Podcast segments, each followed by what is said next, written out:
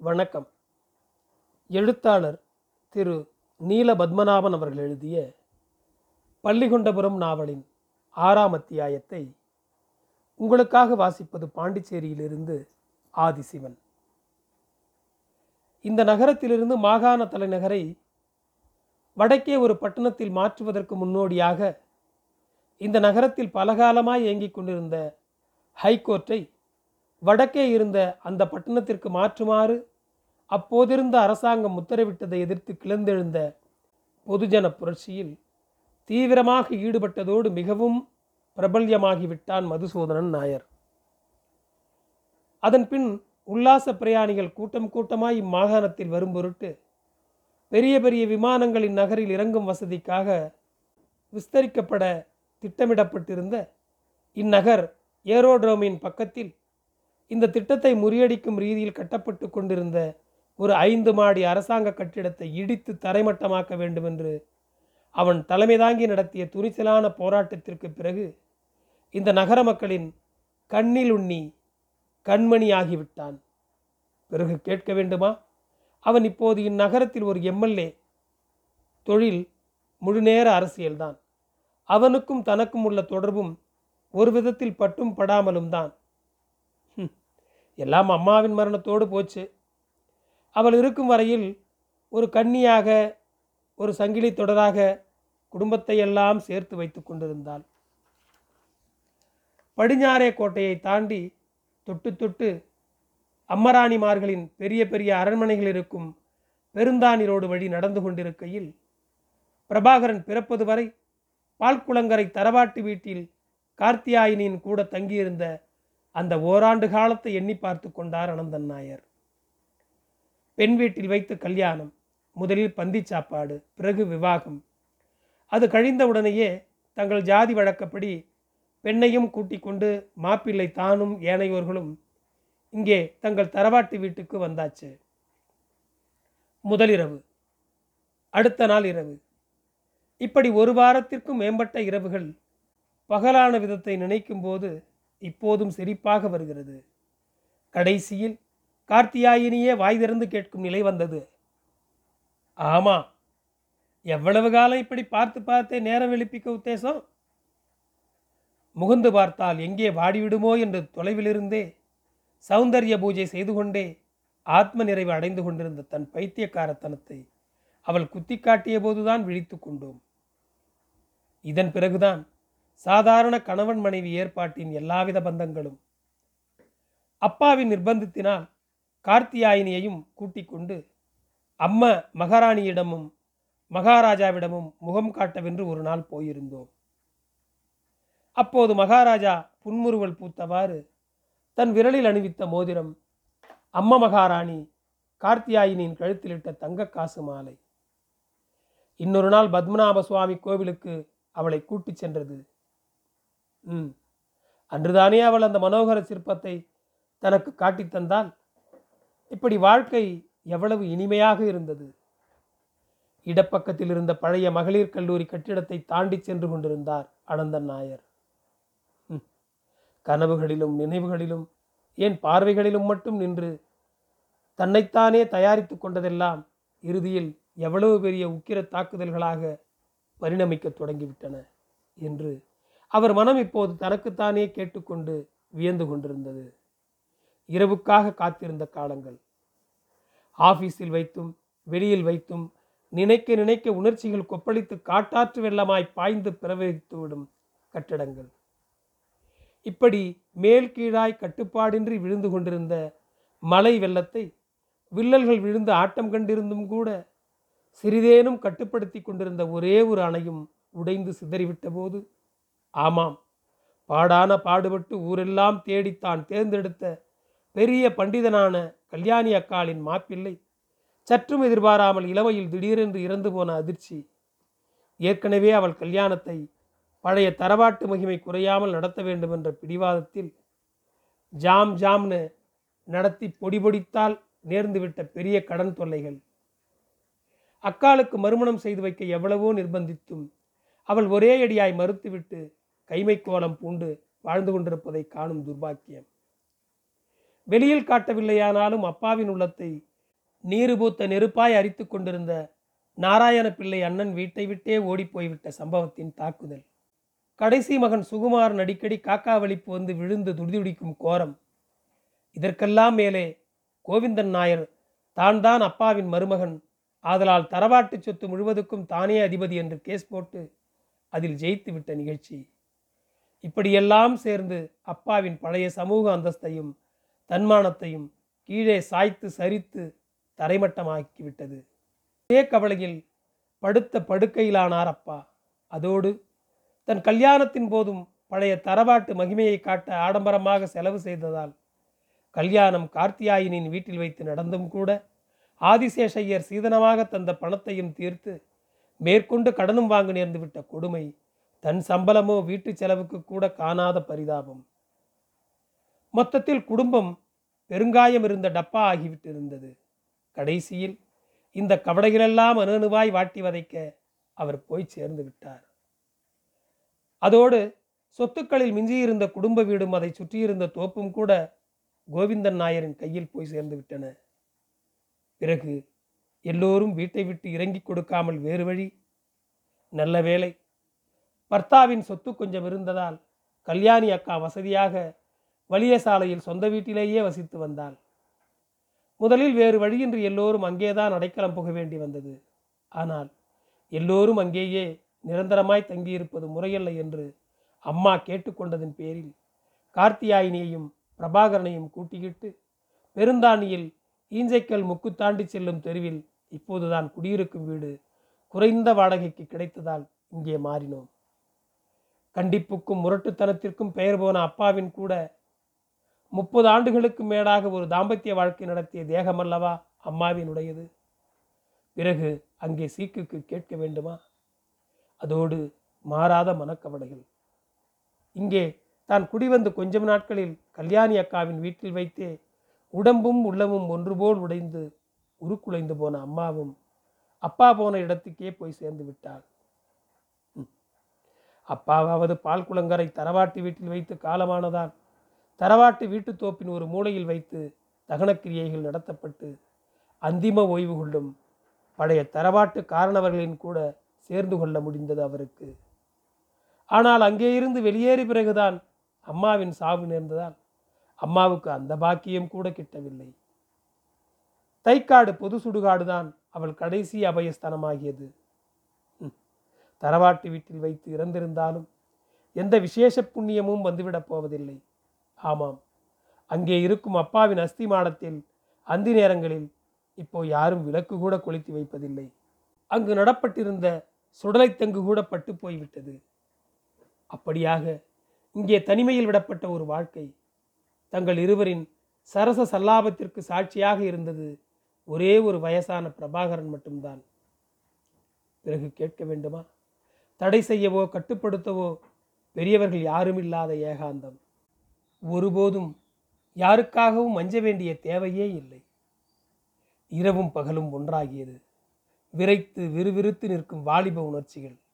அவளை நேரில் காணும் நேரத்தில் மட்டுமா அவை எரிமலையாய் கொந்தளித்தன? இல்லை.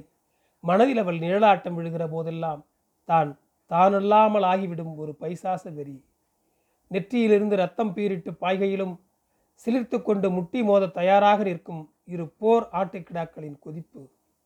எப்படியும் எதிராளியை தோற்கடித்து விட வேண்டும் என்ற ஒரு அலாதி ஆவேசம் இரு ஆடுகளுக்கும் தான். ஒன்று இரண்டு மூன்று. இப்படி நிற்காமல் அது தொடர்கிறது. யார் தோற்றார்கள்? யார் ஜெயித்தார்கள்? யாரும் சளைக்கவில்லை. மீண்டும் மீண்டும் அதிகரித்த பலத்துடன் ஒரு படையெடுப்பு துவந்த யுத்தம். ம். அழகு ஆராதனை பூஜை தெய்வம் புனிதம் கண்ணீர் அது இது என்றெல்லாம் தன் அந்தராத்மாவில் மோகனமாய் உருவாக்கி பாதுகாத்த காவிய உணர்வுகளின் அனுபூதி விசேஷங்களின் சங்கற்பங்களெல்லாம் எங்கே போய் மறைந்து விட்டன ஒரே வேட்கை வேட்கை மட்டும்தான். உடம்பில் உச்சியிலிருந்து உள்ளங்கால் வரை ஒவ்வொரு நாடி நரம்புகளிலும் நுரை ததும்பி பிரவகித்து பீரிட்டெழுந்து நேரடியாய் உறைந்து உணர வைக்கும் போக சுகத்தின் அசல் அனுபவம். அதற்கு மட்டும்தான் அங்கே ஸ்தானம். அப்படி இங்கே ஈஞ்சைக்கல் சந்தில் குடிவைந்து ஆறாம் மாதம் துப்பும் கோழையில் எல்லாம் செங்கோடுகள் நெஞ்சுவலி தீராத இருமல் மூச்சு திணறல் இரவு காய்ச்சல். டாக்டர் கேசவன் நாயரை கோட்டைக்ககம் ஆஸ்பத்திரியில் போய் பார்த்தபோது ஒரு முழு பரிசோதனைக்கு பிறகு அனந்தன் நாயர் உங்களுக்கு டிபியின் ஆரம்பம். கண்ட்ரோல் செய்யாவிட்டால் உயிருக்கே ஆபத்து என்று தன்னிடம் ரகசியமாய் சொன்னார் அவர். பெருந்தாண்டி வீதி அமைதியாய் கிடந்தது. இரு பக்கங்களிலும் இருந்த பழைய தம்பிராட்டிமார்களின் அரண்மனைகள் அதிகமும் இப்போது பூட்டித்தான் கிடக்கின்றன. ஒரு சில அரண்மனைகளின் நடையில் மட்டும் சில அரசாங்க இலாக்காக்களின் போர்டுகள் தென்படுகின்றன. ஏகாந்தமான வீதிதான். இங்கிருந்து சங்குமுகம் கடற்கரைக்கு ஒரு மைல் தொலைவு கூட இருக்காது. கடலின் அலையோசை கேட்டுக்கொண்டிருக்கிறது. மெல்ல நடந்து கொண்டிருந்த அனந்த நாயரின் நகத்திலிருந்து அம்மாதிரி ஒரு அலையோசை எழுந்து அவருக்கு மட்டும் கேட்கும்படி இறைந்து கொண்டிருந்தது. டிபி சானிட்டோரியத்துக்கு போக தயங்கியதால் வீட்டில் வைத்தே சிகிச்சை ஒழுங்காக நடந்து கொண்டிருந்தது. ஆனால் எனக்கு டிபி வரும் முன் வரை கோலாகாலமாய் நடந்த தாம்பத்திய வாழ்க்கை என்ன? அதன் பிறகு டாக்டர் சொன்னவாறு வேறு வழியின்றி உணர்ச்சிகளை வலுக்கட்டாயமாய் அடக்கி கொண்டு பத்தியமாய் வாழ்ந்த வாழ்வு என்ன? ஏற்கனவே பட்டு தெரிஞ்ச தேக சுகம் அப்படி எளிதில் என்னை விட்டு போய்விடுமா? அது மட்டுமா? எனக்குத்தான் பத்தியம் வியாதி காரணமாக. அவளுக்கு? அவளுக்கும் கடமை இல்லையா? பொறுப்பு இல்லையா? தாம்பத்திய வாழ்க்கை என்பது எப்போதும் இடைவிடாமல் நடைபெற்று கொண்டிருக்கும் வெறும் துவந்த யுத்தந்தானா அங்கே வேறொன்றுமே இல்லையா? பரஸ்பரம் விட்டு கொடுக்கும் தன்மை இன்னொருவருக்காக மற்றவர் செய்யும் தியாகம் பொறுமை. இவைகளுக்கொன்றும் அங்கே இடமே இல்லையா? கார்த்தியாயினியை இந்த விஷயத்தில் என்னால் எப்படி குற்றம் சொல்ல முடியும்?